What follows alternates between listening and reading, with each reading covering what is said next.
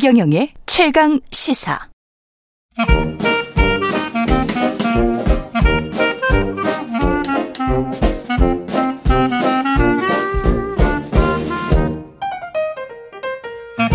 네, 최경령의 최강 시사 월요일은 경제합시다 코너가 있는 날인데요. 서강대학교 경제대학원의 김영희 교수 나와 계십니다. 안녕하세요. 예, 안녕하십니까. 오늘은 미분양 주택 이야기를 좀 해보겠는데 예. 10여 년 만에 가장 많은 수치를 기록했다고 합니다. 미분양 예. 주택이 예. 몇만 원나 되나요? 예, 국토부에 따르면 2월 말 현재 7만 5천 438호 정도 되고요. 7만 5천 가구. 예. 이게 역사상 최고치는 2009년 3월에 16만 5천 가구에 약간 넘었었습니다. 그때 리만 브라더스 무너졌을 때. 예, 그렇습니다. 예. 2008년 글로벌 금융위기 직후였었는데요. 음.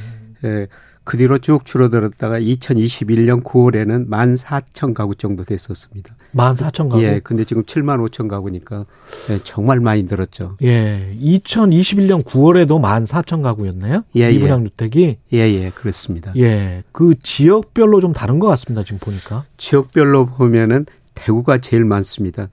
대구가 거의 13,987호나 되거든요. 13,000가구나 돼요? 예, 예, 대구가? 대구가 제일 높고요. 예. 서울도 2,099호로 뭐 꾸준히 그 늘고 있습니다. 음. 예, 대구가 참 이렇게 많아진 이유는요. 저도 예. 잘 모르겠습니다만은 예, 제가 대구 가서 강의를 한번 하면서 예. 왜 이렇게 대구 미분양 주택이 많이 늘었습니까? 이렇게 물어보셨어요? 예. 예. 예. 그래서 뭐 농담이겠지만 일부 그 건설업자들이 우리는 화끈합니다. 좋을 때 그냥 화끈하게 늘렸습니다. 이런 대답을 농담을 하던데요. 예. 예. 경기 좋을 때확 예. 분양을 늘렸는데 예. 좀 경기가 안 좋아지니까 예. 결국은 미분양 증가가 됐다. 예, 그렇습니다. 예. 그러니까 2009년 3월에 우리나라 집값 저점이었거든요. 예. 중간중간 조정은 있었습니다만은 거의 저 10년 정도 계속 좋다 보니까 앞으로도 음. 계속 좋을 것 같다. 이런 식으로 건설업자들이 예, 주택을 많이 그 지었던 것 같습니다. 지금 미분양 중에서도 악성 미분양이 따로 분류가 된다고 하는데 예. 악성 미분양은 뭐, 뭡니까? 악성 미분양은 아파트를 다 지어놨는데 뭐 주택을 다 지어놨는데 다 미분양된 겁니다. 준공 후에 미분양. 준공 후에 미분양입니다. 예. 이게 국토부 통계에 따르면 2월 말에 현재 8만 5천 54가구인데요. 예. 예, 그런데 신고 안 한 게 있을 거라는 겁니다. 음. 그래서 최근 그 문화일보하고 부동산 big tech 기업인 플랫폼 빅테크 플러스가 조사해 보니까요. 이게 1월 말 현재 1만 7,523가구다. 국토부에서 발표된 것보다 그 두 배 이상 많다는 거예요. 아, 국토부는 원래 8,554가구였는데 예, 예. 아까 8만이라고 말씀을 하셨는데 아, 8,554. 예, 8,554가구. 예, 예. 예, 근데 이제 악성 미분양이 준공 후에 미분양인데 이게 전국 기준 아, 다른 데이터를 따지면 예. 17,500 523채. 예. 뭐 이렇게 된다는 거죠. 그러니까 예. 건설업자들이 미분양을 숨긴 게 숨기고 네. 있다. 예, 예. 이렇게 많다. 예, 그런 의미가 되겠습니다. 왜 숨길까요? 아마도 미분양이 많다 하면은 다른 사람들이 예, 안 사니까 안 사니까. 예. 아, 정확한 그렇겠네. 통계가 필요한데요. 예. 예 미분양이 많다 하면은 수요자 입장에서 더 싸게 살려고 그러지 않습니까? 그렇죠. 공급자 입장에서는 원래 가격에 팔려고 그러고 그래서 미분양이 많다면 안 아. 팔릴 것 같으니까 그렇죠. 이렇게 숨기고 있는 것 같고요. 그럼 그 단지가 준공이 됐는데 미분양인 상황에서 그래도 아름아름으로 조금씩 원래 분양가에 팔아보겠다라는 그런 거네요. 예, 그렇습니다. 예. 예, 그리고 또 건설 그 중개업자들 음. 뭐 분양사무소 분양 뭐 이런 대행사. 것들이 분양 대행사 이런 것들도 있지 않습니까? 예. 이런 걸 팔아주면 한 뭐 크게 경우에 따라 다르지만 3 내지 5% 정도 중개 수수료를 받는다. 그것 그래서 그것보다 좀 더 받아요. 아 그렇습니까? 예, 제가 그 분양 대행사 사장님을 최근에 만났었는데 이게 분양 대행을 하시는 분들은 아주 화랑일 때나 아주 불황일 때보다도 예. 지금 정도가 좋대요. 예. 예. 적정하게 불황이면 건설사들이 그만큼 뛰기라고 하죠. 그럼 예. 어느 정도의 수수료를 더 수수료를 계속 높인다는 거죠. 예, 예. 근데 그거를 이제 소비자들에게 분양가를 낮추는 게 아니고 수수료를 높여서 원래 가격, 원래 분양가에 막 넘긴다는 거지. 예. 그걸 잘하는 이제 분양 대행사를 찾고 예, 결국 공급이 가행되고 재고 많이 쌓이면은 예. 뭐 기업 입장에서는 물건을 싸게 팔아야 되거든요. 그렇죠. 이게 정상인데 예, 부동산은 좀 특수한 경우 같습니다. 음. 이게 근데 우리가 부동산 어떻게 생각을 해보면 7만 5천 가구 정도 된다고 말씀하셨잖아요. 예, 예. 아까. 예. 이게 그렇게 큰 문제인가 또 그렇게 생각할 수도 있을 것 같습니다. 부동산 PF 금융 쪽의 문제만 안 겹치면 어떻게 보세요? 뭐 정부에서도 한 10만 가구까지는 괜찮다. 예, 괜찮다 이런 식으로 좀 벌고 있는 것 같습니다. 예. 예, 그런데 일부 그 금융회사들이 조금 어려워지고 있는데요. 음. 예, 그동안 뭐 주식시장 별로 안 좋고 금리가 계속 오르다 보니까 채권 투자하면 손해를 봤거든요. 예. 예, 그래서 많은 그 금융회사들이 부동산 투자를 너무 많이 늘렸어요. 어. 그래서 일부 증권사들 그다음에 저축은행, 새마을금고 예. 이런 거 일부 그 금융회사들 도 부동산 투자를 너무 많이 늘려가지고 지금 부동산 가격이 하락하니까 문제가 부분적으로 등장하는 것 같습니다. 그렇겠죠. 그래서 최근에 가장 이제 문제가 되는 게 새마을금고입니다. 음. 예, 새마을금고가 올 1월 말이 현재 예, 부동산 건설업 관련 대출이 56조가 좀 넘는데요. 예. 연체가 5조 정도 된다는 겁니다. 어. 9%가 10%에 가깝게 연체가 넘는다는 거죠. 예. 예. 그래서 뭐 부동산 가격이 계속 하락하면은 이런 거 큰 뭐 은행들을 아니겠습니다만은 어, 중소형 금융회사들 음. 뭐 어려움을 겪을 수가 있을 것 같습니다. 시행사 건설사 입장에서는 이게 부도랄지 뭐 이런 것들도 걱정을 해야 되는 상황인가요? 어떻게 보십니까? 앞으로 부동산 가격이 어떻게 되느냐 아. 예, 거기에 따라 달려 있는데요. 예.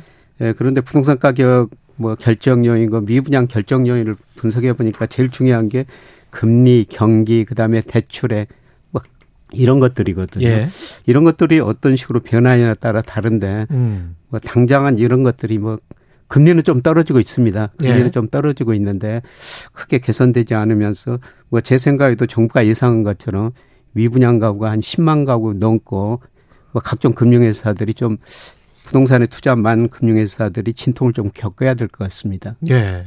그리고 본인들이 그 일종의 이제 장사를 하면서 명확하게 얼마나 남았는지 소비자들에게 정확한 정보를 제공하지 않고 이렇게 은근슬쩍 고가에 예. 지금 현재 시장 가격에서는 고가일 수 있거든요. 예, 그렇습니다. 그렇게 파는 거는 조금 반칙 아닙니까, 사실? 예, 그렇죠. 정부의 예. 그 비대칭성이라고 그러는데요. 수요자들한테 예. 그런 걸 좀 더 정확히 알리고 그렇죠. 합리적인 가격에 지금 초과 공급 상태니까 예. 뭐 재고를 줄이기 위해서는 결국 가격을 낮출 수밖에 없는 거거든요. 그래야지 수요가 늘어나죠. 그러니까 수요가 없으면 가격을 떨어뜨려야 되는 거는 자본주의 원리인데. 예, 예, 맞습니다. 거기에 저항을 하고 정부 같은 경우는 그러면은 미분양 주택을 매입한다고 했다가 약간 조금 미적 거리는 것 같기는 합니다만은 그런 것도 정부가 좀 생각을 해서 그런 걸까요? 예, 그런 것 같습니다. 예. 우선은 뭐 건설업자들 자체적으로 좀 해결해라. 예, 그리고 여기서 이제 10만 가구 넘고 더 악화되면은 예. 예, 정부가 일정 기금 개입하겠죠. 예. 아까 2009년에 우리나라 그 미분양 아파트 가구가 16만 가구가 넘었다고 그랬습니다. 그때는 음. 정부가 좀 개입해 가지고 2,163가구가 약 7,045억 사줬거든요. 예. 예. 그런데 우리 정부가 판단하기에는 아직 그 정도 수준은 아니다. 아니다. 일단 10만 가구 정도까지는 보자, 지켜보자 이런 입장인 것 같습니다. 그리고 자구 노력을 먼저 예, 해라. 네, 자구 노력 먼저 해야 되겠죠, 사실. 예. 예. 아까 이제 결과적으로 영향을 미치는 거는 금리, 경제, 대출액이다 이런 말씀을 하셨는데 예. 결국은 이제 금리일 것 같은데 예. 금리는 어떻게 변할까요?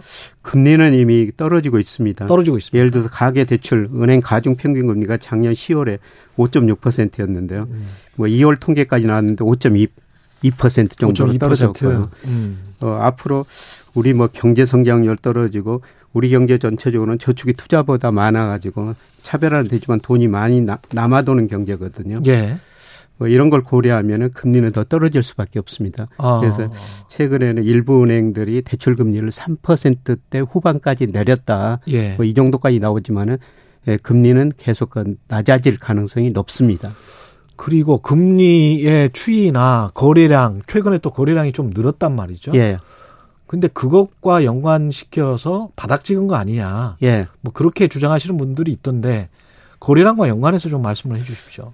예, 거래량이 증가했고요. 최근에 네. 그 30대들이 집에 한 31%를 샀다. 음. 뭐 그런 이야기가 있습니다만 제가 보기에는 아직은 바닥은 아닌 것 같습니다. 아직 바닥이 예, 아니다. 금리는 떨어지지만 부동산 가격에 결정적 영향을 미치는 게 경기거든요. 경기다. 초기에는 금리가 더 중요하지만 갈수록 경기가 더 중요한 영향을 미칩니다. 음. 네, 그런데 경기가 이제 수축 국면 초기에 그 접어들었기 때문에 아직 부동산 가격이 상승 추세로 전환됐지 않, 전환됐느냐 이건 아직 아닌 것 같고요. 예. 물론 이거 심리는 좀 개선되고 있어요.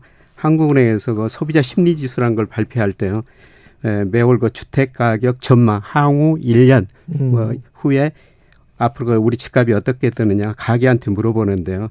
조금 개선됐습니다. 예. 그래서 심리 지수가 작년 12월에 61이었는데요.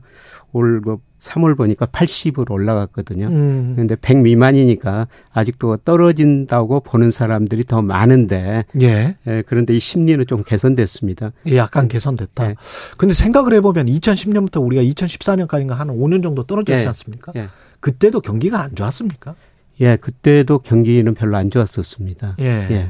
예. 그러니까 2008년에 리만 브로더스 사태 나고 미국 금융위기 나면서 한 8년 2009년까지 좀 변동성이 아주 심한 예.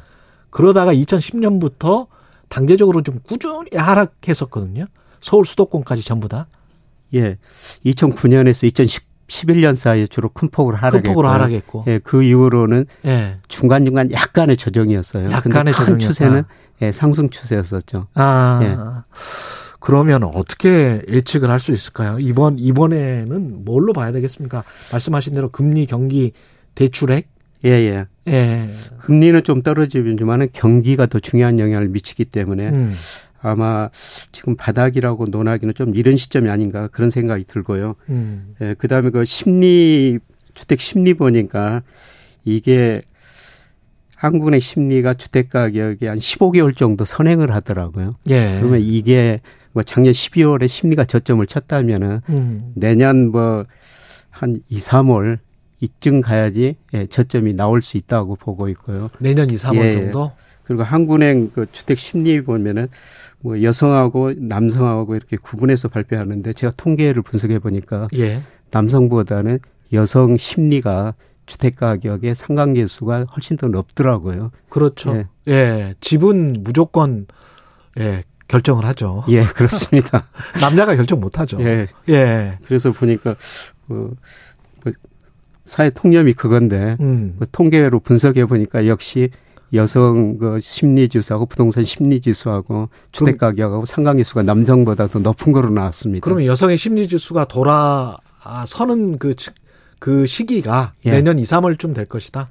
예, 그렇습니다. 아니 이미 심리는 최악의 상태는 벗어나고 최악의 있는데, 상태는 벗어났다. 예, 그걸 고려해 가지고 선행성을 고려해 보니까 아, 심리는 서, 선행성이기 때문에 예, 그래서 그걸 그게 맞다고 여성 심리가 맞다고 생각한다면은 예.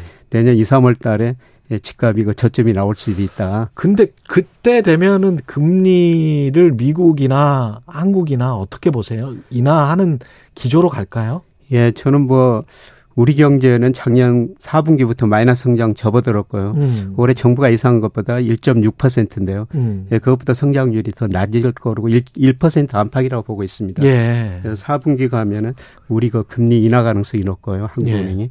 예. 예, 그 다음에 미국 경제도 아마 2분기, 3분기 마이너스 성장할 가능성이 높습니다. 음. 예, 그렇다면은 올 4분기 가면은 우리도 미국도 금리를 인하할 가능성이 상당히 높다는 거죠. 올 4분기? 예. 예. 그래서 시장 금리는 먼저 떨어지고 있습니다만은 아마 기준 금리도 올 4분기 가서 내리면은 음. 이거는 그 부동산 심리에 물론 그 부동산 가격을 금리가 전부 결정한 거 아니지만은 예. 금리가 하락하면서 부동산 심리 개선에 다소나마 예, 기여할 거로 보고 있습니다. 알겠습니다. 여기까지 듣겠습니다. 경제합시다 서강대학교 경제대학원의 김영익 교수였습니다. 고맙습니다. 네, 고맙습니다. KBS 일라디오 최경령의 최강시사 듣고 계신 지금 시각 8시 44분입니다.